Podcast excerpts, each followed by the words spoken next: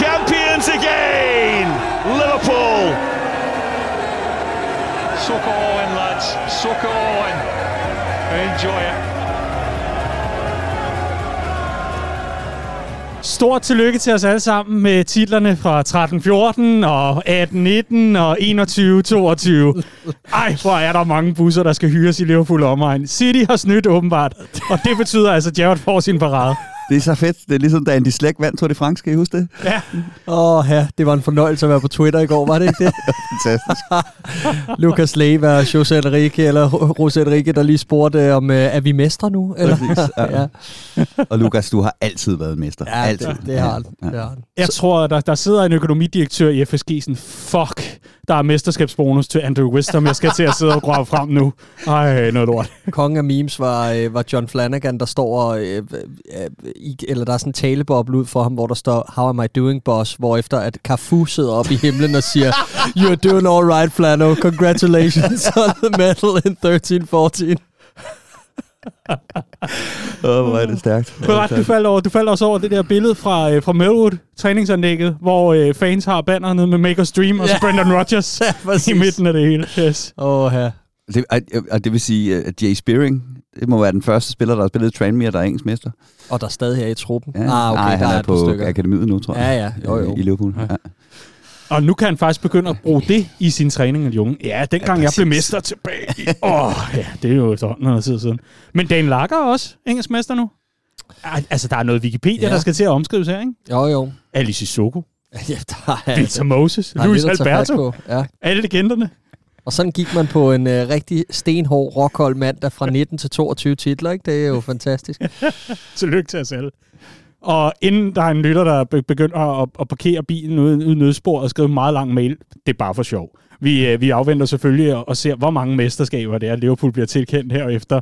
Men i hvert fald, så er den her sag om øh, Cooking the Books øh, på Etihad, den er i hvert fald øh, ganske, ganske voldsom og ganske alarmerende, og på mange måder også øh, et eller andet sted har jeg set folk beskrive det som en, en lettelse og en dyb depression på samme tid. Fordi der har været den her følelse hos flere Liverpool-fans, ved jeg, omkring, at man har kæmpet lidt mod overmagten. Man har gået tog til tog i nogle sæsoner med Manchester City, hvor de lige præcis har trukket det længste strå, hvor Liverpool har stået tilbage med en lang næse og, og kun håbet om en, om en titel. Men det her med, at der eventuelt, det skal jo lige siges, der er ikke blevet fældet dom eller noget som helst endnu, men at man eventuelt har kæmpet mod nogen, der har snydt øh, i, i så fald. Og, og der kan jeg jo et eller andet sted godt følge den der tankegang omkring, at det er dybt deprimerende, men det er også en lettelse på samme tid. Hvordan har du det, Riese? Det er så frustrerende at se et City-hold, der nu endelig slipper foden fra gassen, og så gør Liverpool det bare i endnu højere grad, ikke? når man har kæmpet med dem om de her mesterskaber øh, så længe. Øh, det er vigtigt at understrege, at den der sag, de havde tidligere i kast, den faldt både på grund af forældelse, men også fordi man ikke vurderede, at der var beviser nok, så vi er nødt til at afvente og se, hvad den her øh, dom kommer, kommer frem til. Men lad mig bare sige, når man kigger på, på, på de regnskaber øh, fra, fra City over den her periode, så har det altid virket mærkeligt og dybt mistænkeligt. Oh, jo, Hvorfor, synes, synes, du, synes du, det er underligt at rive et overskud, når der er corona og nedlukning? Ja, jeg synes, det er underligt. Øh, Jeg tror faktisk allerede øh, i en hedengang podcast, vi to lavede sammen, der hed Sofatræner. der gjorde vi os øh, lystige over City. Lige pludselig lå på et øh, revenue, der kunne matche Manchester United, og det gik æder spark med stærkt med, at de nåede det op. Det er godt nok mange trøjer, de sælger rundt omkring ude i verden, må man sige. Øhm, men øh, men øh, helt grundlæggende, så har jeg det jo også sådan, altså nu gjorde man lidt lyst med Andy Slægt, der har vundet Tour de France. Ikke? Når man kigger på de der dopingdomme tilbage i tiden i cykling, og kigger på vinderlisten nu, så står der Andy Slægt og Pereira. Øh, og de har, jo ikke, de har jo for helvede ikke vundet Tour de France. Så, så det der med, at man fratager City-titlerne, øh, hvis man når dertil, det, det synes jeg kun er fair, hvis det viser sig, at der er beviser for det her. Men, men jeg kommer aldrig til at synes, at Liverpool af den grund har vundet de mesterskaber, desværre. Ej, hvor er det ærgerligt. Clark og jeg, vi sad ellers i går og diskuterede, om øh, vi skulle samle det gange, gamle slæng nede på Café Ludvigsen til et par buckets og øh, vores gamle warrior, warrior tror jeg. Jeg tror jo heller ikke, apropos uh, Andy Slækker og alt det her, jeg tror egentlig heller ikke, var Jay Spearing i truppen i 13-14? Nej, det godt være, ja. det tror jeg ikke. Nå, Ja. Han var det for jeg gammel. ikke huske. Nej, men, øh, men, men man må bare sige, Riese, at øh, altså, en ting er, at de slap for denne her, øh, den her straf ved kasse, øh, men en anden ting er, at det er jo ikke en eller to eller tre regelbrud, de er sigtet for, det er over 100. Mm. Altså, der, der er, øh, det, det stinker i bageriet, ikke? Altså, øh, og lad os se, hvor det ender henne, og hvad ja. det bliver til alt muligt, alt muligt andet, men man skal bare, dem der sidder og tænker, åh, oh, de slipper altid afsted med det. Altså, det her, det er, Ja, ja. det er aldrig set før, at, at en klub på det her niveau er sigtet så voldsomt, øh, som Manchester City er i den her situation. Lige præcis. Og også vigtigt at sige, at den her gang, så kan man ikke anke til KAS. Præcis. Altså den her uafhængig domstol. Det er også en uafhængig kommission, der vil blive nedsat for at fælde dom over Manchester City, i så fald, at der er blevet overtrådt nogle regler i Premier League. Og så sidder du måske og tænker, kære lytter, hvad pokker har det med mig at gøre? Det var bare en lidt munter måde at få startet en podcast på, i stedet for det der hvad kan man sige, øjeblik, hvor vi skal trøste Clark, der græder, og Riese, der går og i sådan en passiv-aggressiv rant omkring presspil, eller hvad ved jeg. Velkommen til denne uges Copcast, som jo selvfølgelig også er bragt sammen med Redman Family Shoppen. Den vender vi tilbage til lidt senere. Og så selvfølgelig Carlsberg 30 Years Celebration af deres partnerskab med Liverpool FC. Vi har som bekendt fire events i det danske land, som vi ruller ud her i februar måned. 18. og 19., 25. og 26. Aalborg, Aarhus, København, Odense. Og helt eksklusivt for dig, kære lytter, så får du simpelthen muligheden for at høre, hvilke legender, der kommer Uh. og besøger det danske land. Clark, hvem er det, man kan glæde sig til at møde, hvis man køber eller har købt billet til de her arrangementer? Jeg vil kun sige den ene, så kan Riese sige den anden. Okay. David James. Og Dirk Kaut. Hey! Uh, det er altså en dynamisk uge, der. Det må man eddermame sige. Det er Det er- to fantastiske perioder af, af Liverpools historie, og, og to fantastiske personligheder i hver øh, af de perioder. Øh, Jeg tror, der er gode røverhistorier af dem. Hvad, øh, Ries, øh, David James, ganske kort, hvad, øh, hvad, hvad er det, han indkapsler, hvis man sådan skal se på hans profil og hans, øh, hvad kan man sige, øh, rolle i Liverpool-historien? Jamen, der var den her øh, navnkundige periode i Liverpools historie, der hed, blev kaldt for The Spice Boys. Øh, der, hvor Liverpool-spillerne øh, var lige så meget i underholdningssektionen som i sportssektionen i de, i de engelske øh, aviser. Og der var David James en, øh, en af de, de sjovere figurer på det tidspunkt, må man sige, øh, som også indkapslede noget af det, der var problemet med The Spice Boys, nemlig at der nok også var for meget fokus på at være i underholdningssektionen, og lidt for lidt på at komme i øh, sportssektionen. Øh, der, der manglede simpelthen noget, øh, noget professionalisme. Det var lidt for meget en drengerøvskultur. Øh, kultur. øh, han blev voksen til sidst og endte med at være en ganske udmærket målmand for det engelske landshold i en alder af ikke? 41. han kom på banen som angriber for City, det er fuldstændig rigtigt. Men det var nok i Portsmouth, han, øh, han havde sin bedste år, øh, desværre, fordi han var et gigantisk øh, målmandstalent, der bare aldrig nogensinde fik øh, tøjlet de mere øh, flagrende sider af sin personlighed, mens han var i Liverpool. Og Clark, øh, hvis vi skal have det hollandske sigte på, Dirk, Ja. ja. Ja, out. Jamen, øh, spændende, spændende at, at, at få ham over, fordi han er jo sådan en, der var en del af en æra i klubben, hvor det, der var et lille opsving ikke? Øh, under Benitez, og vi spillede med om de, om de store ting igen, øh, og var jo en del af den her Champions League-finale i 07, øh, vandt også Liga-koppen i, i, i 12, hvor han blandt andet scorer i, øh, i, i forlænget spilletid og så videre. Var sådan lidt en kul figur, ikke? En, en hårdt arbejdende, øh, meget alternativ højre wing til tider. Øh, en sjældent gang imellem fik han også lov at spille sin favoritposition som angriber. Men øh, med i det hele taget en, en spiller, som jeg husker for altid at have spidset blyanter og passe sit arbejde og, og indkapslet virkelig, øh, virkelig kulturen i Liverpool. En, øh, en helt frisk Dirk Kaut for den gang. Vil du kunne bruge ham lige nu? Ja, det vil jeg. Ja. Fordi jeg, jeg synes, at han, han har nogle af de der basisværdier, som vi savner lidt i øjeblikket, med at der blev sgu aldrig sparet på noget i, øh, i arbejdsraseriet, og det, Ja. ja. Øh, Ja. det kan man kun beundre. Må jeg komme med et lille tip? Øh, hvis I ikke har læst det før, så gå ind og google Good, good Luck Always Dirk Kaut, og så find Rafa Benitez' blogindlæg om ham på hans egen blog. Det er guddommelig læsning, og det indkapsler 100% hvorfor Dirk Kaut var så fantastisk en spiller for, øh, for Liverpool, som han var. Dirk Kaut og David James er altså duoen, der lægger vejen forbi, og øh, jeg har det øh, virkelig sådan, at øh, jeg tror især Dirk på mange måder kan være bindeledet mellem, at vi nu ser Liverpool-legender, som ikke er fra, kan I huske før 90'erne, men altså netop er øh, en, en del af det der, som rigtig mange af de fans, der steg på Liverpool-toget, i, især i nullerne, måske efter Istanbul, efter at have set en fuldstændig forrygende finale, sagt, det er mit hold, det er min klub, så er det fantastisk at have ham ombord. Og så David James oven i købet, fordi der er så mange røverhistorier. Yes. Du har markeret, eller hvad? Nej. Nej, du sidder bare og også øh, ligger og laver ude mig i hjørnet. Jamen, det gør jeg da også. Og det er som bekendt Redman Family og Carlsberg, som altså byder indenfor til de her arrangementer rundt omkring i øh, det danske land. Det er den 18. og 19. i henholdsvis Aalborg og Aarhus. Så er det den 25. og 26. i København og Odense. Alle stederne er det Old Irish Pub i den respektive by, som øh, lægger øh, sted til. Og øh, i København er det lige vigtigt at notere sig, at vi er på Vesterbrogade-afdelingen der. Så lad nu være med at stå og banke på på Frederiksberg, når øh, klokken er blevet 17, den her den 25. Det er på Vesterbrogade, det hele løber af stablen.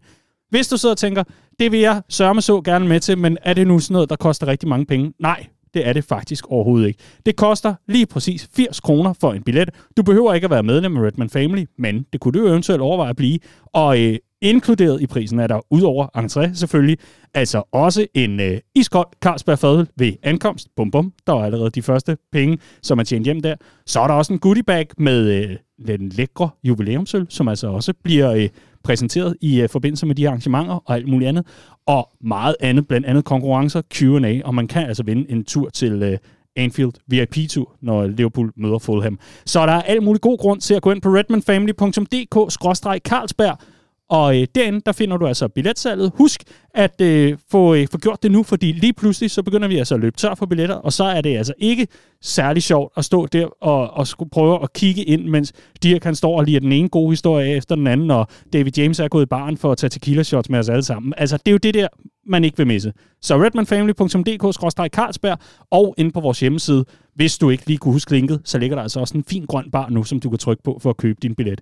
Sidst, men absolut ikke mindst, så er det også værd at nævne, at vi her i Redman Family netop kan øh, få de her ting op og stå, og netop få de her ting arrangeret, takket være dig, der er medlem. Så hvis du er det, tusind tak for det. Hvis du endnu ikke er, jamen så kan du blive det inde på redmanfamily.dk. Det er en god og festlig måde at øh, være en del af et fællesskab på. Det vil vi i hvert fald øh, understrege.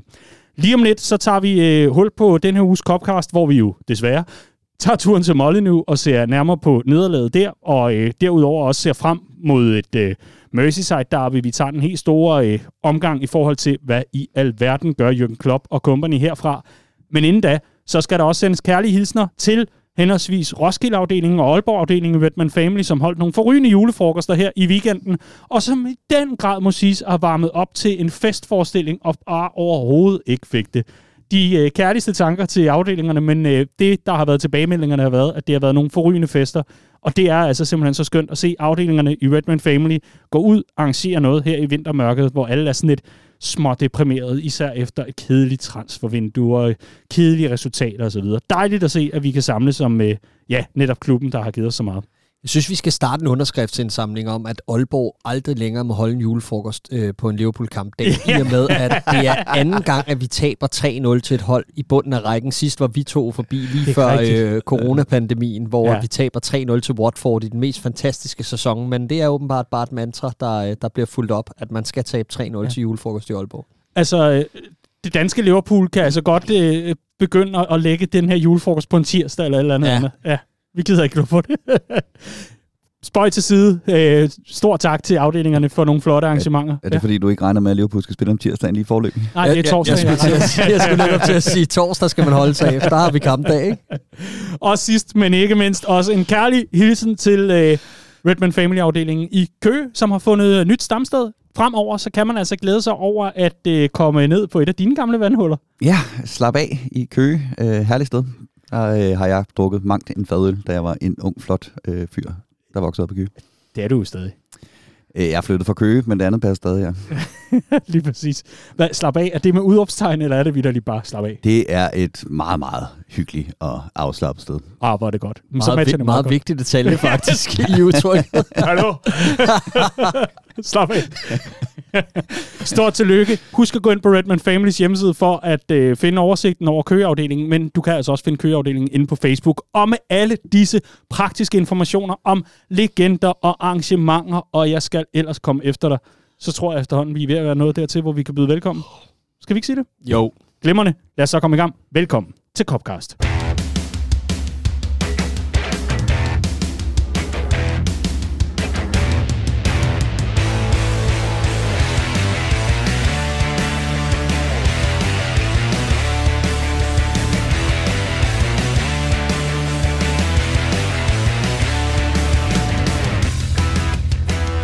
Hvis nederlaget til Brighton i Premier League, det var lavpunktet, så er Wolves-opgøret her vel lav, lavpunktet.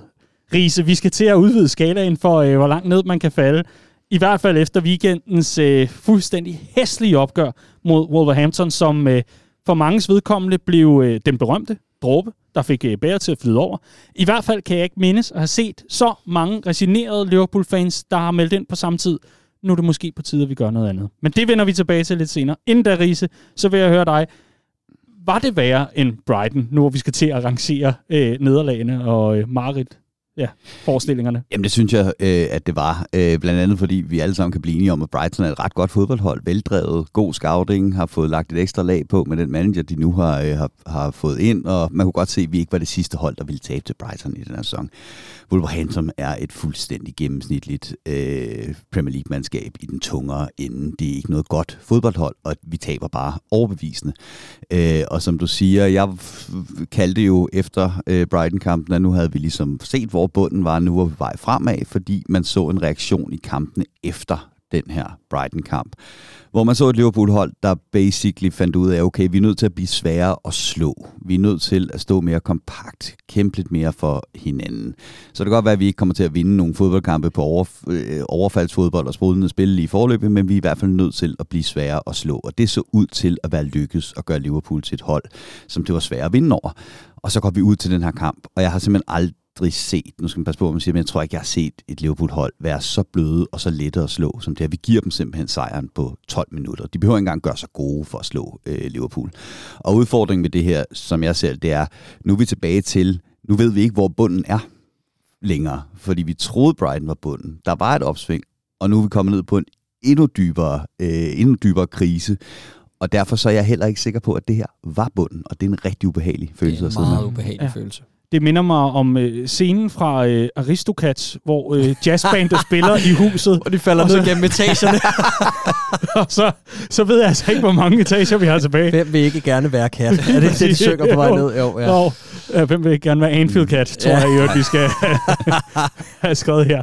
Spøjse side, det var ikke for at rive os øh, over i, i Disneyland, øh, Clark. Fordi det er virkelig ikke Disneyland, øh, Disneyland After Dark, hvis det Nej, er noget. Nej, ja, ja, det er det. Øh, jeg er helt enig med Riese, og det, jeg synes er rigtig ubehageligt, det er måden, øh, jeg kan huske, Jürgen Klopp snakkede om, og vi havde det også op at vende i sidste uge, omkring, at nogle spillers kropssprog mod Brighton stadig var øh, efterlået plads til forbedring.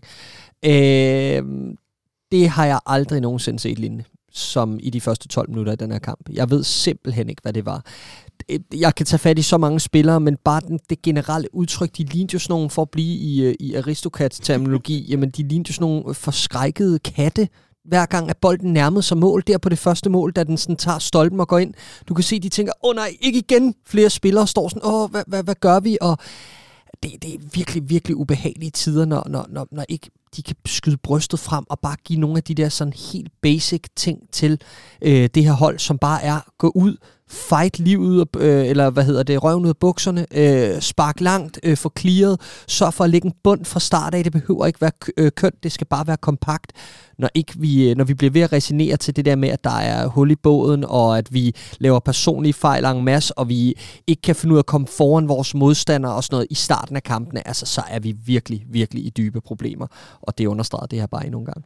Men Riese, hvis, hvis vi skal prøve at, at tage de der første 12 minutter, som jo simpelthen er øh, 12 minutter fra helvede, øh, hvad, hvad, hvad er det, der går galt i de situationer, sådan helt isoleret set? Fordi personlige fejl, det, det kan vi jo alle sammen forstå, hvad, hvad det er for en størrelse, men, men sådan helt, helt seriøst, jeg kunne forestille mig, at du, du har set situationen igennem igen for sådan at prøve at forstå det selv. Jamen, jeg forstår det ikke. Altså, helt grundlæggende forstår jeg det ikke, fordi ja, det, det er jo personlige fejl.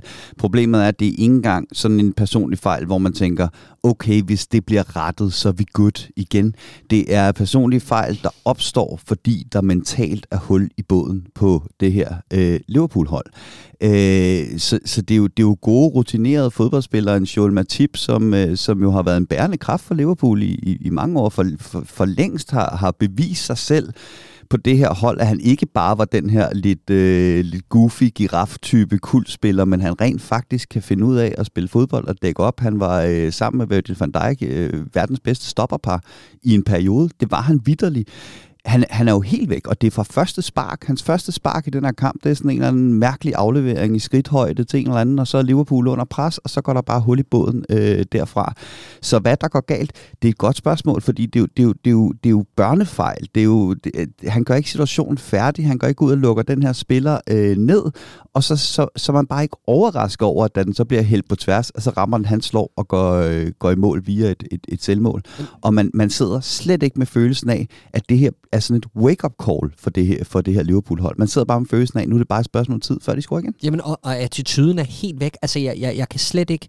Hvis vi tager øh, målene isoleret set, altså, der, der er så mange sekvenser i de mål, men den passivitet, passivitet øh, og den måde, man ikke formår at komme foran sin modstander mm. på i nogle situationer, man ikke har et ønske om det, det, det, det fatter jeg simpelthen ikke. Jeg, jeg, jeg kan slet ikke øh, kende det fra Jürgen Klopps hold når de er øh, færdigbygget, og øh, de er og slet ikke i modgang, den her måde, men man plejer altid at have en reaktion, når det ikke er gået godt i lang tid. Det plejer netop at være det, vi får mere af. Det er det her, det her sådan helt basic, øh, når man så går vi i det mindste ud og giver den en skalle.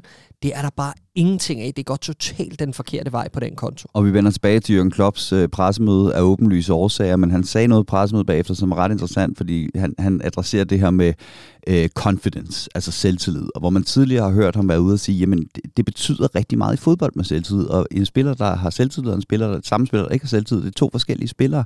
Her der bliver han spurgt til det med, med selvtillid, og så siger han selv, det her, det bør ikke have noget med selvtillid at gøre, at du kommer imellem en mand, der har bolden og dit eget mål.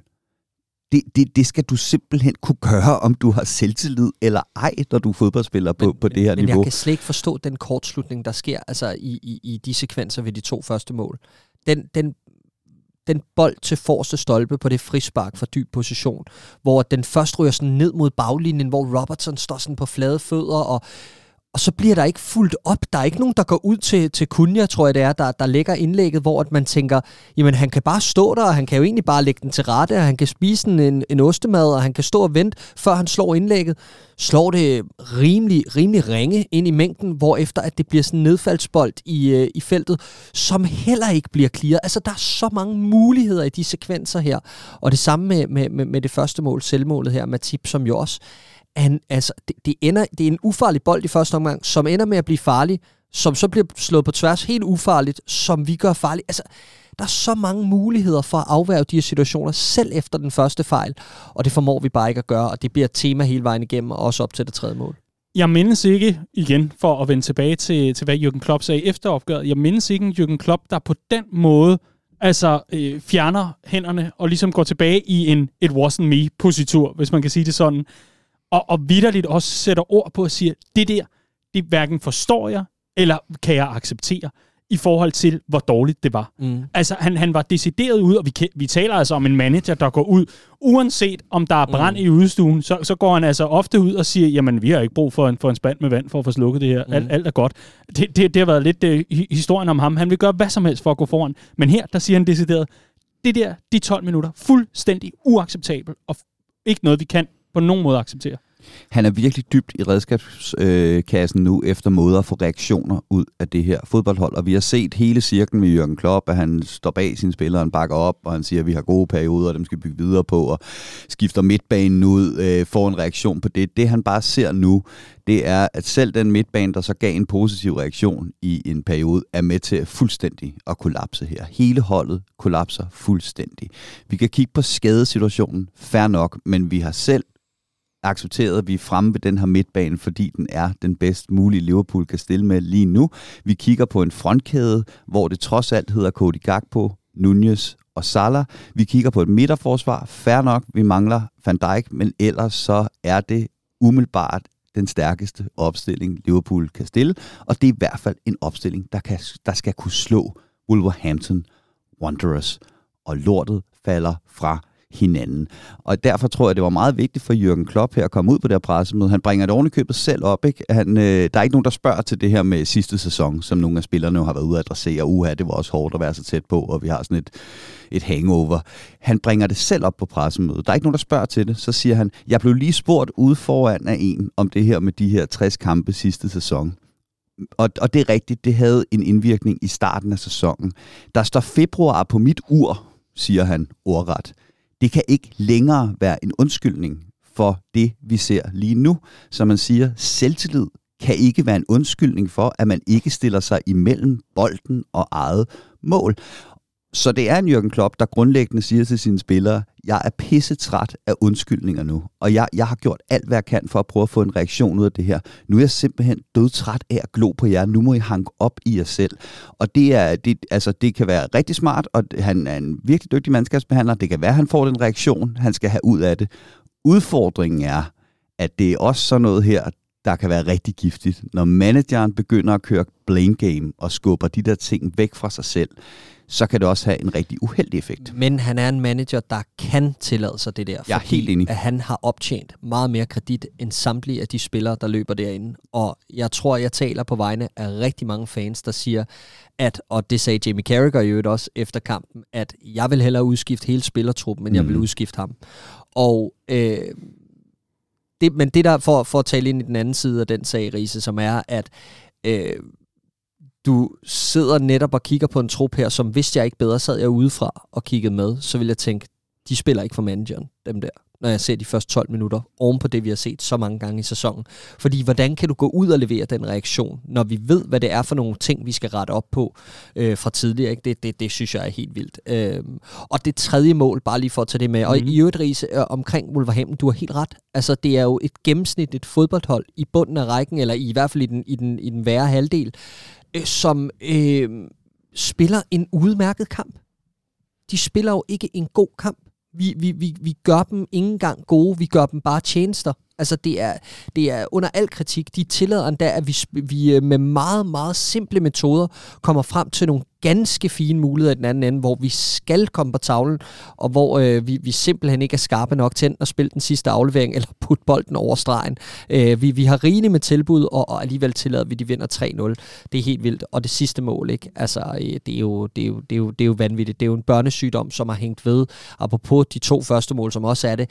Men, men, men der er vi simpelthen tilbage til, følg din fucking markør. Altså, øh, eller følg, øh, følg med i feltet for helvede. Følg med hele vejen til bunds i den situation. Thiago kan se det løb, der kommer i ryggen af ham i fem minutter. Altså, det er, det er simpelthen ikke godt nok. Og jeg er med på, der sker mange fejl i den sekvens men det er så simpelt, og det er en ting, vi har snakket så mange gange om med den her midtbane, at de skal simpelthen følge tingene til dørs.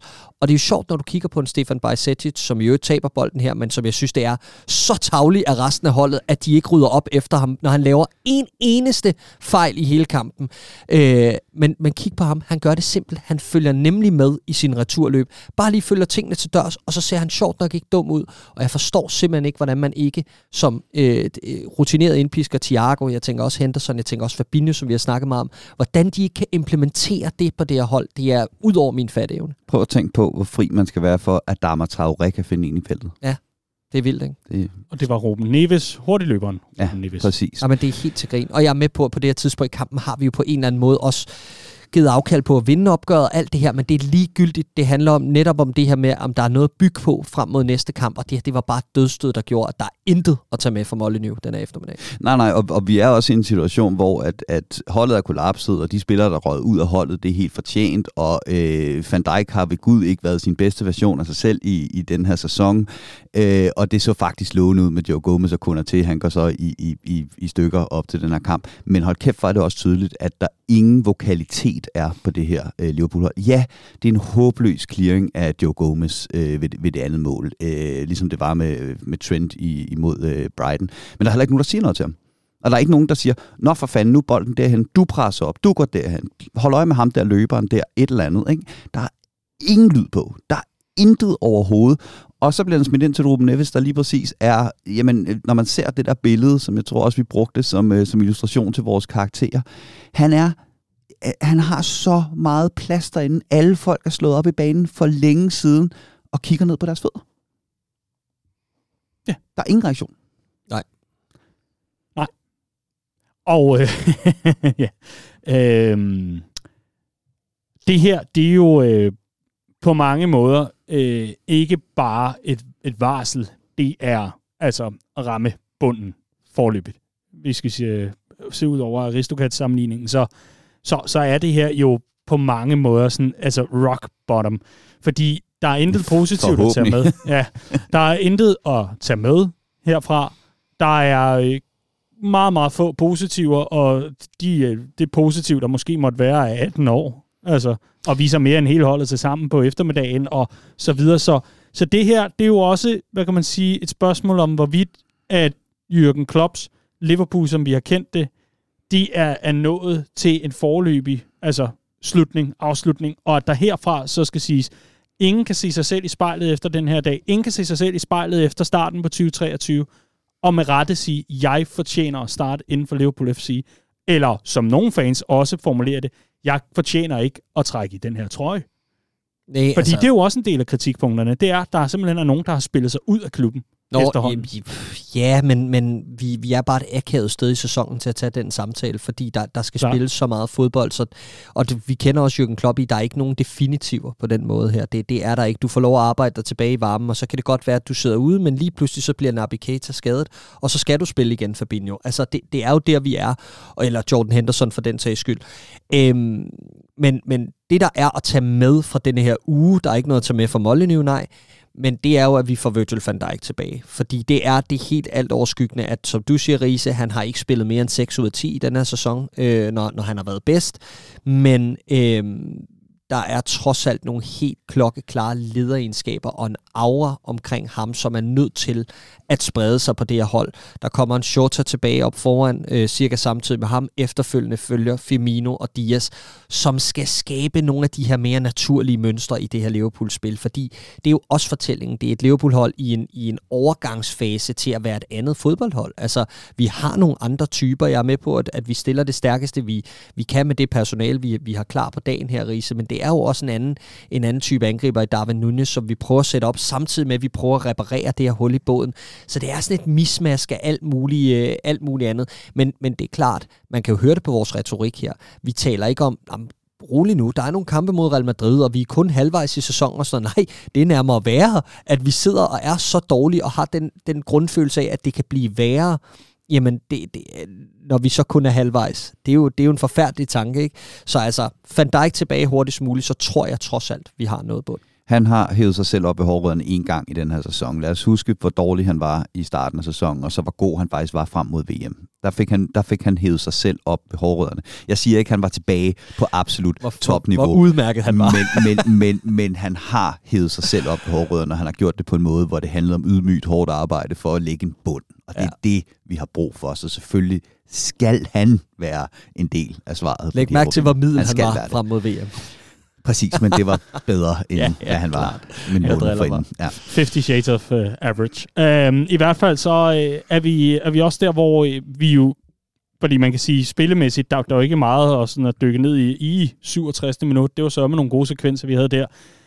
Der var rigtig mange, der havde med negativt foretegn. Men jeg, jeg er faktisk ikke helt enig, fordi det, det vi ser i starten af anden halvleg... Fordi det er netop det, jeg vil komme ja. til. Det, så kan jeg jo lægge den op til dig, som et, et godt gammeldags bakkerslag, og så kan mm. du smash den. Øhm, det er jo, at der er rigtig mange fans, der øh, stusser over den indstilling, som Liverpool-spillerne kommer ud med. Den energi, det presspil, den spillelyst og øh, det flow, altså, med, forstå mig ret, med, med forbehold, som finder sted efter pausen, og som på mange måder ikke kan forstå, at det er det, man kommer ud med efter pausen, og ikke når man går ind på græstæppet for første halvleg, og som faktisk reagerer negativt på, hvor fanden blev det af de første 45 minutter.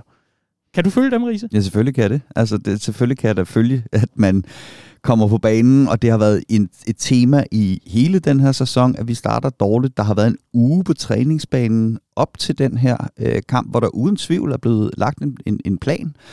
Øh, og som øh, en af vores tids største filosofer, Mike Tyson, siger, at alle har en plan, indtil de får et slag i ansigtet.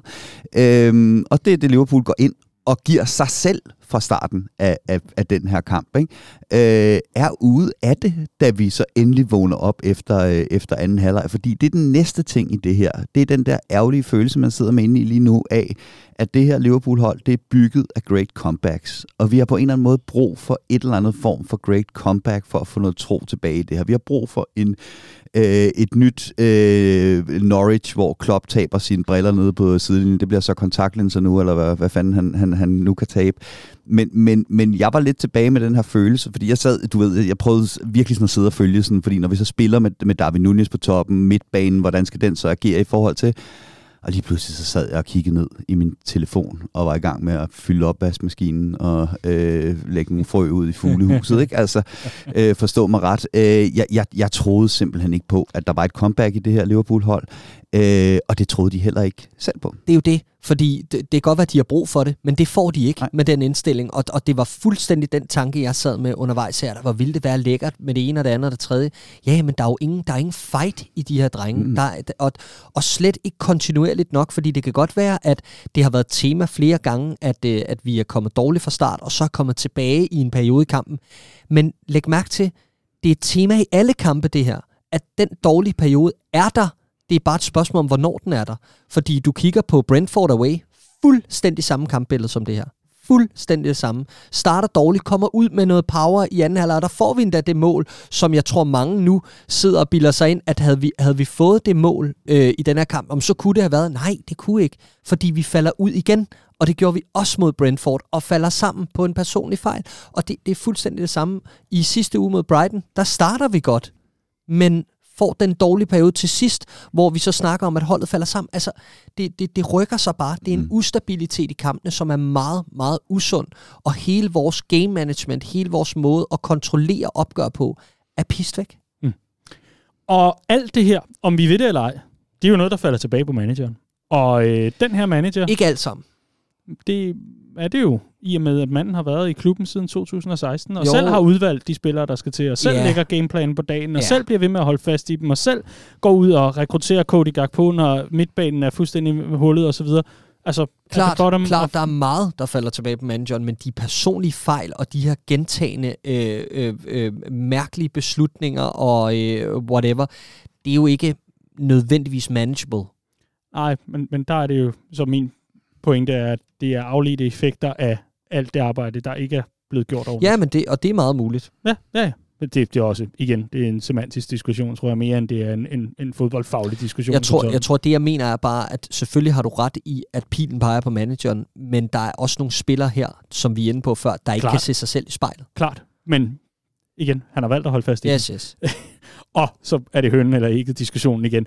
Øhm, det, jeg rigtig gerne lige vil fremhæve her, det er ikke, fordi vi skal øh, lege mennesker og medier, eller Q&K, eller et eller andet mediemagasin, men det er en meget opsigtsvækkende situation, som øh, altså fandt sted i kølvandet på det her nederlag til Wolverhampton, hvor Jürgen Klopp selvfølgelig først mødte øh, den presse, han skulle møde ude ved sidelinjen foran den her klassiske sponsormur og svare på spørgsmål, umiddelbart efter han lige havde set sit øh, Liverpool-mandskab ja, falde en ny etage ned i øh, kattehuset her.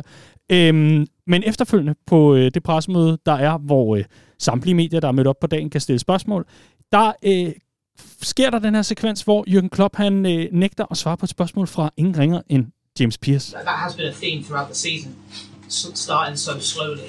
It, do you, I know you said you can't explain it. Do you think it is a mentality thing? Is it, does it make you look at how you prepare for games? The fact that they can then start a game so slowly when you've had a whole week on the training field? It's very difficult to talk to you, but if I'm 100% honest, I would prefer not to do that. You know why. For all the things you wrote, so if somebody else wants to ask that question, then I answer it, yeah, and if not, you ask it. Then I, can you say it again, please? Yes. En øh, sekvens, hvor James Pearson han altså stiller et øh, umiddelbart, øh, helt oplagt spørgsmål omkring øh, ja, indstillingen, og hvordan kan det være, at det gik så galt i dag, hvor efter Jürgen Klopp replicerer, at øh, jeg har sådan set ikke noget at sige til dig, og øh, du ved selv hvorfor, og øh, de ting, der er blevet skrevet i de sidste par uger. Efterfølgende er øh, alt, hvad der hedder øh, Liverpool-fans på Twitter og sociale medier, jo selvfølgelig gået i arkiverne for at finde ud af, hvad er det, den gode James Pierce har skrevet. Men Riese, der er jo åbenbart en øh, oplagt forklaring på, at Jürgen Klopp ikke vil tale med James Pierce, og det er, at han tror, at James Pierce med Lisa Reddy, eller hvordan er det? Øh, James Pierce sagde i hvert fald selv i podcasten Walk On, som Athletic laver, at øh, det lader til, at det ikke er noget, han har skrevet, og at Jürgen Klopp har taget fejl af ham og en anden, eller har taget fejl af, hvem der har, har skrevet noget.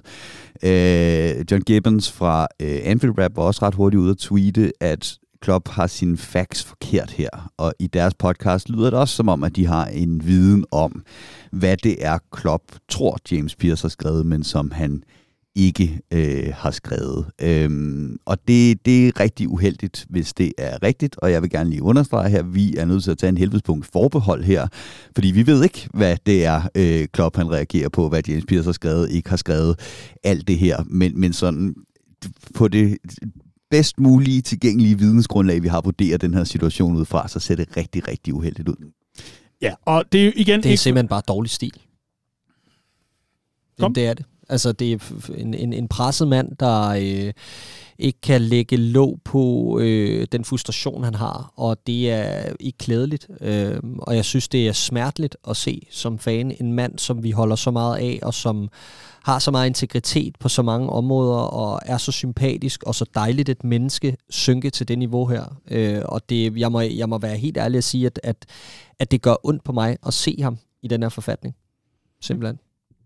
Ja, og, og som en, der har været med i nogle år, så fik jeg straks sådan nogle mindelser tilbage til øh, Gerard Houllier i slutningen af sin øh, Liverpool-tid. Der var en meget, meget, meget, meget presset mand, og som øh, efter sine, øh, det siger hans daværende assistent Paul Thompson, at han havde sådan en, øh, en, øh, en liste over 22 tidligere øh, Liverpool-spillere, der nu var pondit i medierne, som var imod ham.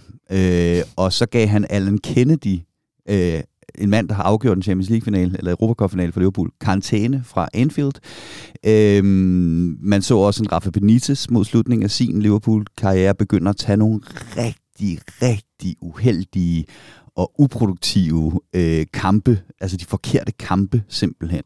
Øh, og det var, det var det, der, der åh, hvor jeg sad med den der følelse af, at det her, det er ikke godt, fordi det, det, det vidner om en mand, der virkelig, virkelig, virkelig er presset og begynder at tage nogle, øh, nogle kampe, som han, som man ganske enkelt skal tage. Og lad, os, lad mig med det samme lige pointere, det er jo ikke første gang, vi ser Jürgen Klopp være spids på presmøder. Han er en mega dårlig taber. Det her, det er bagsiden af medaljen, og den kan du ikke adskille fra forsiden. Sådan har jeg altid haft det. Ja, Jürgen Klopp kan være mega pinlig bliver pressemøder. Øh, han har også selv sagt, at han ville ønske, at man først tog både snak med holdet og pressemøderne dagen efter, når han ligesom var faldet ned igen. Fair nok. Men så har det været, fordi han synes spørgsmålet var dumt. Altså dengang han bad om en håndsoprækning på, om folk synes, at der var straffe til Calvert-Lewin, øh, hvor, hvor loveren går i ryggen på ham, øh, så, så synes han, spørgsmålet er dumt. Det gider jeg ikke svare på, fordi det er et dumt spørgsmål. Det her, det er personligt. Han siger jo oven i købet, hvis nu der bare lige er en anden end dig, der stiller det spørgsmål, så skal jeg nok svare på det, men jeg gider ikke snakke med dig. Øh, og det er rigtig, rigtig, rigtig uheldigt. Der er i hvert fald, øh, der mangler ikke konspirationsteorier, hvad, hvad det angår, og øh, hvad der sådan ligger umiddelbart i slipstrømmen øh, for den forgangne uge i forhold til kritiske bagom artikler. Så den mest nærliggende, jeg tror, det er, at der er blevet byttet om på James Pierce, og så altså Melissa Reddy, som var ude med en ordentlig mobbedreng omkring øh, uroen på de indre linjer i klubben, omkring, øh, ja, det er altså både øh, den lægemæssige stab, det er altså, hvad der sker på sportsdirektionen, det er, hvad der sker i forhold til de forskellige figurer og grænsekagefigurer, og hvad vi ellers har, som sidder op i, i, i toppen af Elfenbenstårnet i, i Liverpool FC.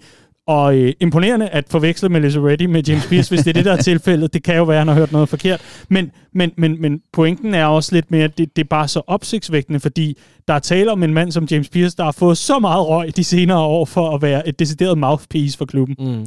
Ja, men, men, men og lur mig, altså jeg, jeg er overhovedet ikke i tvivl om, at viser det, så, det her så at være tilfældet, så øh, går der altså otte dage, før vi spiller næste gang, og jeg er helt overbevist om, at Jürgen Klopp går ud og siger undskyld. Jamen, jeg, jeg er ikke et øjeblik i tvivl om det. Det, der plejer at ske efter sådan nogle her, hvor han netop har haft de her nedsmeltninger på pressemøde, det er altså på næste pressemøde, der, der tager, han, der tager og- han hele rummet med storm. Ja, Ja, ikke? Så beder han en eller anden oversætter i Champions League om at gentage spørgsmålet, fordi han har en lækker stemme og sådan nogle ting. Ikke? Og det, den, den klop skal vi nok få tilbage, og det, det, det er jo slet ikke, jeg sidder ikke her og kalder på, at det her er, er noget, der gør, at hverken Klopp Klopp skal fyres, eller jeg Mm. sletter alle hans meritter osv. Det, det er bare rigtig, rigtig øh, uheldigt. Og, og, og, og den her debat, der har været om, hvad det så er, der er skrevet, fordi han siger jo selv, for, for all the things you wrote, det vil sige, der er ikke, der er ikke et eller andet, må vi gå ud fra, at vi ikke kender til, der er sket, men som ikke har været fremme. Det, det er noget, der er blevet udgivet, det er noget, der er blevet skrevet. Og der er det meget nærliggende at tro, at det handler om det her med uro på de indre linjer, hvor Klopp skal ud og, øh, og, og, og, og give, mm. altså, lægge den i graven. Og der er det bare sådan med, med, med, med, med fodboldjournalistik, altså, der sker noget inde i et lukket rum, og det skal vi prøve at finde ud af, altså hvad der er sket der. Så må man spørge nogle kilder inde i klubben. Så Der er den sandhedskontrakt, der er med ens læser. Det er, det jeg skriver, jeg har fået at vide af nogen, det har jeg fået at vide af nogen. Så er det ikke sikkert, at det er rigtigt det, det vi ved, der er rigtigt, det er, at nogen har sagt det her til James Pierce eller Melissa Reddy eller eller andet. Og de kan have haft alle mulige grunde til at sige det. Det kan, være, det kan være løgn, det kan være, at de vil positionere sig selv, det kan være alt muligt. Men vi er i hvert fald sikre på, at nogen inde i klubben har sagt det her til journalisten, som journalisten selvfølgelig skal være kritisk over for osv., men, men det, det er interessant nok i sig selv at få at vide, at det her er blevet sagt af nogen inde i klubben. Og jeg tror, at Jürgen Klopp han har læst noget i en artikel, hvor han tænker, det er simpelthen ikke rigtigt det her. Men så skal han jo øh, nærmere koncentrere sig om, hvem inde i hans egen klub, der har sagt noget til en journalist, der ikke er rigtigt. Nærmere han skal koncentrere sig om, hvorfor journalisten har skrevet, at nogen har sagt det. Lige præcis. Og øh, i øh, allerhøjeste grad er det også lidt interessant, om det er en øh, mundtlig overlevering. Øh, Jürgen Klopp lige får sådan en media brief, og så har han forvekslet det ene eller det andet. I hvert fald så øh, er teorierne mange, konspirationsteorierne er mange. Det går alt fra, at øh, det er artikler om øh, false positives tilbage fra den gang til en lille kononation, der handlede om, hvorvidt Jürgen Klopp havde boet i en lejlighed i byen med klubbens presseofficer til så videre, så videre. Og det seneste, jeg har læst, som øh, virkelig har været vand på den mølle, der hedder FSG Out, og, øh, og, og hvad, hvad, der, hvad der handler om det, har været, at øh, det er Melissa Reddys øh, artikel omkring, hvad der foregår, hvor der er fokus på, at Melissa Reddy, der i mange år var meget tæt på Liverpool, lige pludselig bliver seniorkorrespondent for Sky Sports i Manchester United, bliver hidkaldt af FSG for at få den fulde forklaring om, hvad der sker, i et forsøg fra FSG's øh, side på at få lagt presset over for dem over på klub, og over på, at det er ham, der har ført klubben i miskredit. Der er fandme mange teorier, og der æder meget, øh, man med meget gas og meget røg imellem alt det her. Hvad der i hvert fald er konklusionen herfra, og grunden til, at vi tog det med, det var mest for at understrege, hvor presset Jürgen Klopp føler sig, og at manden, uanset om vi ved det eller ej, virkelig, virkelig, virkelig er op til debat, også internt i fan, fan, fangruppen i det hele taget. Men det der er min, min øh, påstand her, og der må I jo hjælpe mig om, øh, om, om jeg tager, tager, tager fejl eller ej, det er, jeg, jeg, jeg kunne forestille mig, at det her, ligesom så mange gange før, ender med at være totalt til Jürgen Klopps fordel i forhold til, hvad for et udgangspunkt vi får for resten af sæsonen. At han ender med at forvente det her til en lovestorm, som simpelthen kommer til at vælte ham bagover, når Liverpool møder Everton på Anfield, når Liverpool går ud for resten af sæsonen og bygger yderligere på, hvad der nu skal bygges på. Der er ingen tvivl om på nogen af de meldinger, jeg har fået over for Liverpool i podcast og på Twitter og alt det her, at øh, Derby mod Everton på mandag, det har der er allerede blevet kaldt Bring Your Flag Day. Ikke? Altså alle skal ud og vise, at vi er her stadigvæk, og at der kommer til at være massiv opbakning til Jürgen Klopp. Der er blevet hængt banner op ude foran Anfield øh, med hans navn og You'll Never Walk Alone. Og, øhm, er det ikke billeder fra, øh, fra pandemitiden? Det tror jeg. Det kan godt være. Ja. Sorry. Så er det, yes. ja, apropos ja. det der med, at journalister skal have styr på, at det, de siger, er rigtigt. Du er øh, rigtig journalist no, her. Sorry, øh, der er jeg så gået direkte i fælden. Ja. Men i hvert fald så virker det til, at, at der kommer til at være en reaktion, øh, en reaktion mod, øh, mod Everton. Og jeg vil gerne lægge hovedet på blokken og sige, at det allerførste, der bliver sunget efter You'll Never Walk Alone, det er Jürgen Klopps sang, og den kommer til at køre rigtig mange gange. Og det er et udtryk for det, vi sidder og siger her med, at øh, jeg vil hellere skille mig af med 12-15 spillere og beholde Jürgen Klopp. Sådan tror jeg langt størstedelen af supporterbasen har det. Det er den måde, man kan gå ud og sige det til spillerne også på en eller anden måde. Ikke? Altså hvis, hvis I tror, at, øh, at ham her han er fortid lige om lidt, så bliver, det, så bliver det ikke med vores gode vilje. Vi vil sådan set hellere af med jer, hvis, hvis vi kunne øh, vælge. Så, så tag lige sammen, find ud af det her øh, og, og, og, øh, og kom videre. Øh, det er jeg sådan set ikke i tvivl om, bliver, bliver udgangspunktet for det næste stykke tid. Problemet i fodbold er bare, vi kan godt sidde og sige det her, jeg vil hellere skille mig af 15 spillere det var meget, meget, meget, meget, meget, meget svært at gøre. Halshug spillertruppen, bevar Bajsetic og Klopp. Præcis, ikke?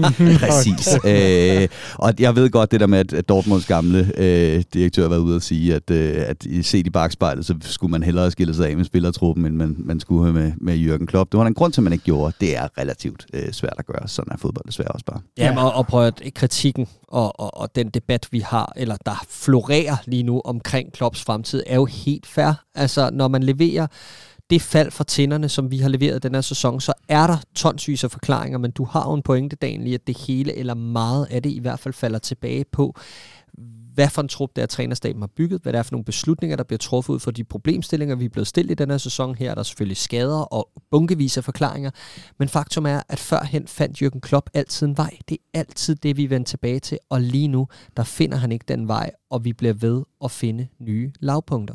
Så det er, jo, det er jo helt legitimt, at man stiller det spørgsmål til, jamen skal der forandring til?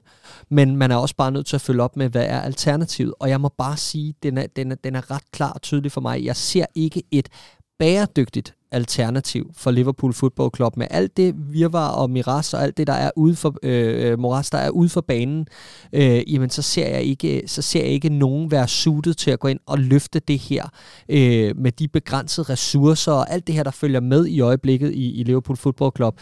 Så, så, så, så kan jeg simpelthen ikke se pakkeløsningen være der. Jeg kan ikke se Thomas Tuchel gå ind og være øh, den der øh, funklende stjerne for, for, for Liverpool lige nu. Jeg kan ikke se Mauricio Pochettino gå ind og finde sin anden ungdom øh, i, i det her setup op. Altså der, der må jeg bare sige, at jeg har, jeg har stadig trods alt øh, tillid til, at Jürgen Klopp på sigt løser det her. Men i forhold til det, du spørger om øh, med på mandag i derbyet og resten af sæsonen og sådan noget, der, der, der har jeg svært ved at finde en ild lige nu.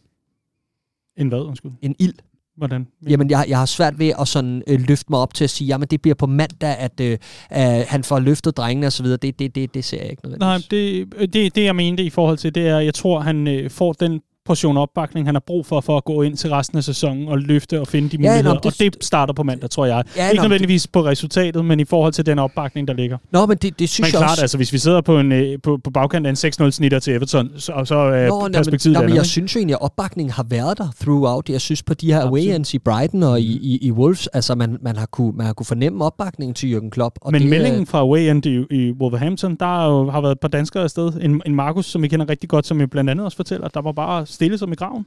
Jo, jo, men du hørte stadig Jürgen Klopps navn blive sunget fra mm. tid til anden, også da vi, da, da, da vi var forbi i FA-koppen. Og, altså, jeg, jeg, jeg tror ikke, at det skal tages som et udtryk for, opbakningen har nej, været sådan nej, nej, det var heller ikke øh, pointen. til Klopp. Det var heller ikke pointen, nej, nej. men det er mere, der begyndte man også at kunne mærke, fuck, altså hvad fanden ja, er det ja. næste, der venter? Ja, ja. Ja. Jamen, jamen alle, alle vil gerne have Jürgen Klopp forvente det her, og alle tror også på, at han kan gøre det, for det har han gjort før, og, yes. og alt det her. Men meldingen fra Away End, øh, apropos øh, weekenden, var også, at man føler sig til grin. Mm, føler sig simpelthen ydmyget af, øh, af, af de her øh, Away-fans. Og lige nu, der er to ting, der kæmper mod hinanden. Det ene er det her med, at den sportslige afdeling, klubben skal sælges, den sportslige afdeling er i nedsmeltning, sportsdirektøren skrider, det skal bygges op igen, og det skal bygges op omkring Jürgen Klopp som manager. Og hvis man er i gang med det arbejde, jamen så selvfølgelig skal man beholde Jürgen Klopp. Det giver ikke nogen mening at indrette en helvedes bunke efter ham og skulle ud og købe en masse spillere, som han har brug for osv. Men der er en halv sæson tilbage at spille. Og som mm. Kevin Kennedy Dalglish siger, hver manager, alle managers i verden er til hver tid otte kampe fra fyring. Det kan sagtens blive så uholdbart, at man er nødt til at, at reagere, selv med Jürgen Klopp. Fordi når det kommer ned til det, så er der ikke nogen, der er større end den her fodboldklub. Heller ikke den mest succesfulde manager i nyere tid. Det ændrer ikke en skid på, at jeg elsker Jürgen Klopp, og jeg giver ham den fulde opbakning. Al den tid, han er i Liverpool, om det bliver kort eller lang tid endnu, det er bare en konstatering af, sådan fungerer fodbold altså desværre også bare en gang imellem. Lige præcis. Lige præcis. Og øh, netop øh, Jürgen Klopp, han er indbegrebet af boss, er han ikke? Jo. Jo. Og øh, det leder mig hen til øh, ganske velvalgt øjeblik. Det var noget, jeg fik teaset for i sidste uge. Så nu så vi simpelthen hul på det. Om vi er i øh, regnvejr, eller om vi er i storm, eller i mørke, eller hvad fanden ved jeg, tordenvejr, så er det fuldstændig underordnet, fordi øh, det er blevet tid til det, at vi får lanceret følgende nye segment i Copcast. Boss car. Boss car. Hello, boss? No, it basically means that she's very good. Boss is, ah, yes, I heard about it. That's boss. That's Boss. Det er simpelthen øh, det, vi kommer til at fokusere på fremover i øh, Copcast, hvor vi øh, pænt og roligt sætter vores øh, to yndlingsfugle, Bella og Birdie, ind i buret, og i stedet for at præsentere That's Boss, som øh, selvfølgelig også leder øh, tankerne hen mod vores Boss Ale. Ja. Velsmagende? Ja, det må man sige. Vores øl hos øh, Nibe Bryghus, som, øh, som er at finde i Redmond Family Shop, og som man kan spare 20% på som medlem. Lige præcis. Og øh, ganske velsmagende. Og øh, hvordan var det, du, øh, du lige præcis fandt frem til, at det skulle være den her bryg? For du har jo været brygmester, kan Jamen, man sige. det har, lidt, jeg, jo- det har jeg jo faktisk ikke været. Vi lavede jo et... Øh, vi vi, vi øh, nedfæ- nedfældede simpelthen en kommission af Liverpool-fans, der øh, var til prøvesmagning på forskellige øl fra Nibe Bryghus, og så havde vi, så havde vi faktisk ølsmagning og sådan en øh, rating-system ud fra en, en, en blindtest, øh, som skulle sikre, hvad det blev for en. Og det blev så den med den højeste rating, øh, og det foregik selvfølgelig under sådan øh, øh, forårssol og øh, de, de her noter af Liverpool, der var på vej frem, og alt det her i 2022, og alt var godt, ikke? Så øh, Ja. det blev med et positivt mindset. Ja, og det er altså også det, som uh, That's Boss handler om her i Copcast. For det handler om at uh, finde det positive, eller finde det lille lys i mørket, eller finde det, som har overbevist os, det, som giver os blod på tanden. Noget, der i det hele taget bare indkapsler det der med, det, det er fandme Liverpool. That's Boss. Og lige for tiden kan det være svært, men må ikke, at vi alligevel kan finde et eller andet lille lyspunkt i mørket. Jo, men som jeg sagde til dig, Daniel, altså den står mellem at indkassere tre mål på Molyneux, eller indkassere tre mesterskaber på bagkant. Altså, jeg ved ikke helt, hvad, hvad, hvor vi er henne, vel? Men øh, Ja, ja, om vi skulle lave sådan en skala, ja. Men øh, Riese, hvis du, øh, hvis du skal komme med dit bud på noget, der er boss fra øh, den forgangne uge, hvad vil det så være? Nå, men jeg synes da, det er positivt, at vi endelig har fået slået fast, at Liverpool er bedst, når Cody Gakpo spiller falsk nier øh, i forhold til... Nå, nej, det er ikke der, vi skal. Nej, Nej, fint, nej, nok, nej. godt. Nej, men så, øh, så tager jeg den, øh, den oplagte, øh, som jo trods alt er, at vi har en øh, 18-årig mand ved navn Stefan Bajsetic, som øh, bliver man of match på en billig baggrund i den her kamp, øh, men som, øh, som, som spiller med noget af den, den frigjorthed. Han er muligvis også den eneste spiller, der får at vide, inden han går på banen, og det er ikke op til dig at gøre noget ved det her. Du skal bare gøre, øh, hvad du kan. Det, øh, det, kan, det kan desværre nok ændre sig på et tidspunkt, men indtil videre, så, øh, så har han været en, øh, en revelation. Og jeg var, indrømmer jeg gerne, kritisk, da Clark han øh, for et godt, godt stykke tid siden sagde, at nu var det på tide at øh, give ham et spin og se, om ikke han kunne være løsningen på noget af det, men jeg må lægge mig fladt ned og sige, det er, det er, det, det, det er en af de få lyspunkter, øh, vi kommer til at tage med videre for den her sæson. Det er, at, øh, der havde vi en spiller, der var væsentligt bedre, end jeg lige troede, han ville være på nuværende tidspunkt. surprise, surprise, det var jeg selv kritisk over for. Det handlede udelukkende om, at huset brændte, Andreas. øh, så, så dem vil jeg sgu ikke tage credit for. Men, men, øh, men jo, ja, altså, det er svært at være uenig, synes jeg. Øh, fordi han, han spiller jo bare, han er sådan, det, det lader til, at han er sådan lidt skærmet. Han spiller med sådan et, et skjold øh, for, for at blive smittet med denne her virus, der er på det her hold, som er øh, børnesygdomme og, og, og, og fejl, personlige fejl, ikke? Som, som alle ligesom bliver ramt af. Det lader til, at når den ene går fri af det, jamen, så er der en ny, der, der overtager den og sådan noget. Han, han spiller ligesom bare i sådan en, i sådan en skal, hvor han bare spiller sit eget spil, øh, gør det simpelt, øh, ikke bliver påvirket af, af holdets usikkerhed, men ligesom bare går ind og tager noget, noget, noget helt simpelt ansvar. Og det, han, det, der overrasker mig mest ved ham, er egentlig, at han virker ret unfaced af, af, af det hele, hele situationen, men også bare presset i at spille på denne her, på denne her scene. Tempoet er ikke for højt for ham. Han træffer stadig de der små, smarte beslutninger hele tiden. Jeg synes, det er lovende, og jeg synes, det lader til at være en spiller, man kan bygge noget op omkring. Nogle af de detaljer i anden halvleg, hvor han bare løfter bolden op, helt ubesværet, Ja, ja, rykker rundt, har lidt forskellige bevægelser osv. Det er i hvert fald et øh, fælles bud her fra Copcast-panelet. Øh, Andreas og Clark, det er That's Boss. Det kunne altså være Stefan Bajsetic. Det kunne også være, That's Boss kunne også være meldingerne om, at Virgil van Dijk er på vej tilbage. Ja. Altså igen, der er ikke mm. nogen regler om, at det skal være en spiller, eller det skal være en situation på banen. Alt, hvad man synes, som øh, dufter lidt af Liverpool, kan man altså smide ind. Og der vil jeg altså smide øh, ja, min bosskåring afsted i den her uge, vil jeg nok smide afsted til øh, igen vores to afdelinger, Roskilde mm. og, øh, og Aalborg. Jeg kunne eddermame godt øh, for, altså forstå, hvis der var nogen, der tænkte, jeg tror lige, vi pakker fiskefilien væk og gemmer den til april, når det, når det hele lysner lidt og så videre. Det er fandme fedt at se, at folk alligevel øh, står fast på, øh, på de forskellige arrangementer, og altså skaber noget for øh, The Common Reds rundt omkring. Fellow Reds, som man vil. Så det er i hvert fald øh, bosskongen herfra. Og kære lytter, Jamen, øh, hvad så med mig? Sidder du måske og tænker, jamen bare rolig. Nu har vi ligesom øh, sat øh, den her båd i søen, og øh, den er fuldstændig sikker. Som, øh, som det lyder i Titanic. But this boat can sink. Øh, det kan den her båd heller ikke, som hedder That's Boss. Og hvis du rigtig gerne kunne tænke dig at vinde nogle af vores boss. Og det kunne de jo. Jamen, så kan du lege med fra øh, næste uges udsendelse af Copcast, hvor vi øh, inden udsendelsen start selvfølgelig lægger en, øh, en grafik op, og herefter, det foregår både på vores Facebook-side og på vores Twitter. Gå lige ind og, øh, og smid like derind, fordi øh, derind så kommer altså muligheden for at nominere Dats Boss. Og så hver måned, så trækker vi en heldig vinder af en øh, flot sekser fra øh, Redmond Family Shoppen, hvor du altså kan købe Boss Ale, og øh, så kan du altså rigtig få, øh, få fyldt øllageret derhjemme. Og hvis du nu måtte være en af dem, der leger med, som er under 18 år, så finder vi på noget andet. Må ikke, der er en topform eller noget over i hjørnet, som vi kan sende afsted i stedet for. Det er ikke så boss, men det er trods alt noget. I hvert fald så er That's Boss nu en fast bestanddel af Copcast, og vi glæder os til, at du har lyst til at lege med. Og øh, lad os så lynhurtigt komme over til, øh, til det, det handler om for øh, den kommende uge, bliver det jo så, fordi øh, det her, det er jo Liverpool, og nu er der Merseyside Derby mod et genrejst Everton-mandskab. Og her har man altså fået Sean ind, som øh, lige starter med at rive en 1-0 sejr over Arsenal, og nu begynder jeg, kan jeg godt mærke, øh, nu begynder jeg ikke, men nu begynder Liverpool-fansene for alvor at være sådan et, hvor er det typisk med et manager bounce inden et Merseyside derby, når vi har det rigtig svært. Ja. Så Riese, hvad, øh, hvad kendetegner et Sean Dyche-mandskab? Hvad skal vi være opmærksomme på? Ja, jamen, mandag? øh, vi skal være opmærksom på, at han kommer til at råbe og skrige ude på sidelinjen, og øh, har fået banket noget umf ind i de her øh, spillere, øh, og det, det, det er så dybt deprimerende forudsigeligt, at det her kommer til at ske. Øh, og i 24-25, så kommer vi til at diskutere, om man kan tillade sig at fyre Sean Dyke for at spille defensiv lortefodbold, når Everton ikke havde været i Premier League øh, uden ham. Men lige nu står vi bare i den situation, at de øh, kommer til at være Burnley 2,0 og spille mod. Og øh, selv da Liverpool var gode, havde vi problemer med det. Så øh, det øh, er en lille smule irriterende, at det er lige nu, vi skal op imod det. Det er rigtig dårlig timing, fordi det er, øh, det, det er lige præcis de parametre, som vi halter allermest på, det er dem, de kommer til at slå sig på mandag aften. Det var det, vi så mod Arsenal. Det er øh, et energisk, øh, primitivt presspil, om man vil, øh, men, men de her elementer i at træde foran modstanderen, øh, ture og, og, og agere, bakke hinanden op, øh, i det mindste være kompakte og komme som et hold, om de så står dybt eller, øh, eller, eller lidt længere oppe på banen, det er ikke så vigtigt.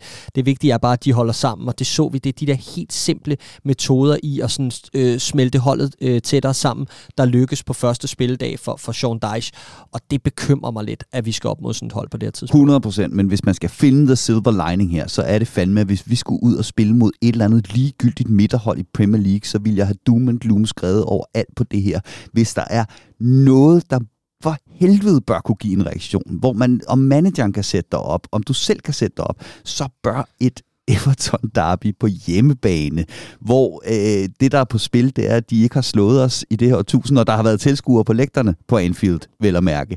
Det er det, der er på spil. Altså, det, det, det, det kan godt være, at det er sådan noget x-faktor, der skal ind udefra for at give en eller anden form for reaktion. I hvert fald til den her kamp. Jeg siger ikke, at det så er alle problemer løst, men, men det er den silver lining, jeg hæfter mig ved, at når lige nu hader jeg det her, men når den kamp går i gang på mandag, jeg lover dig for, I'm pumped. Hold op, hvor er I dejlige. I, øh, I vælter afsted, men vi skal altså også lige have den med omvendt fortegn. For hvad skal Liverpool gøre? Man er pumped. Man har altså den her x-faktor, der ligger i at... Åh, oh, kæft, for jeg havde udtrykket x-faktor. Nå, men man har altså den her, hvad kan man sige, det her baggrundstæppe, der er. Det er lokalrivalerne. Der er så meget spil for fansene. Det her, det er virkelig lokalt. Det er noget, der betyder noget, Clark. Så hvordan skal man angribe det? Man skal have Virgil van Dijk tilbage, fordi det er nøglen til også at dæmme op for de her dødbolde, der kommer, som vi har en ekstrem svaghed på i øjeblikket. Vi er nødt til at få noget lederskab tilbage i forhold til øh, at, at, at, at styre en eller anden organisation sammen, og så give noget hjælp til en Bajsetic, som står over for sin største opgave i sådan en kamp her, øh, som jeg ser det også med det pres, der er lige i øjeblikket.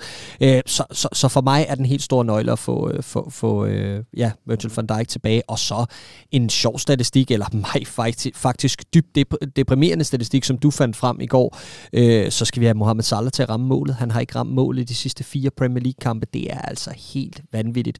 Og det er ikke for at hænge Salah ud, fordi der er rigtig mange gode forklaringer til, til netop det. Hvis David Nunes havde set ham på tværs efter 10 minutter mod Wolverhampton, jamen så havde han også ramt målet. Så spørgsmålet, om han har scoret, det er noget helt andet. Men, men jeg mener bare, at, at vi, skal, vi skal til at have nogle af de der mønstre i gang, så de to kan, kan komme på tavlen, fordi det bliver nøglen til, at vi også kan, kan få et resultat.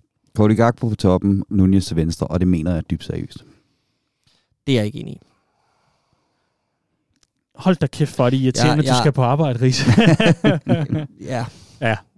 Prøv at gutter, øh, vi når ikke meget længere i forhold til den debat. Jeg vil i stedet for lade det være op til lytterne og, øh, og kaste noget øh, igennem bilen, eller, eller på anden vis blande sig i forhold til, hvordan startopstillingen bør være. I hvert fald er du altid mere end velkommen til at blande dig i debatten. Vi kommer til at øh, få sparket lidt liv i de sociale mediekanaler for Copcast, der ligger på henholdsvis Facebook og Twitter. Søg Copcast, og du skal finde.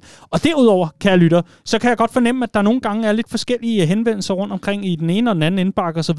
Fremover, hvis du har en god idé til et emne, emne, eller noget, du synes, vi skal have med i Copcast på den ene eller den anden måde, så kan du skrive direkte til min mail, der er daniel redmanfamily.dk, så er indbakken altså åben for gode indspark, gode idéer, tips, tricks og alt muligt andet. Det vil vi blive rigtig, rigtig glade for. Sidst, men ikke mindst, så er der altså mulighed for fra næste uge at lege med på Dats Boss, hvor du altså hver måned kan være med i lodtrækningen om, øh, ja, bare ved at blande dig og, og byde ind ved at, at lege med, kan være med i øh, lodtrækningen om en sekser fra Boss Ale-kollektionen i Redman Family Shoppen. Og absolut sidst, men ikke mindst, kom lige med til Legendetræf sammen med Carlsberg og stort jubilæum. redmanfamily.dk-carlsberg. Vi glæder os til at se jer ude i det danske land til fire festlige arrangementer her i februar måned. That's it. Riese, du skal afsted til dit rigtige voksenarbejde. Øv. Og Clark, vi to vi skal sidde og blive endnu mere deprimeret over statistikkerne. Ja, Ja, glemmer det. fedt. Godt så. Det her det var Copcast. Tusind tak, fordi du lyttede med.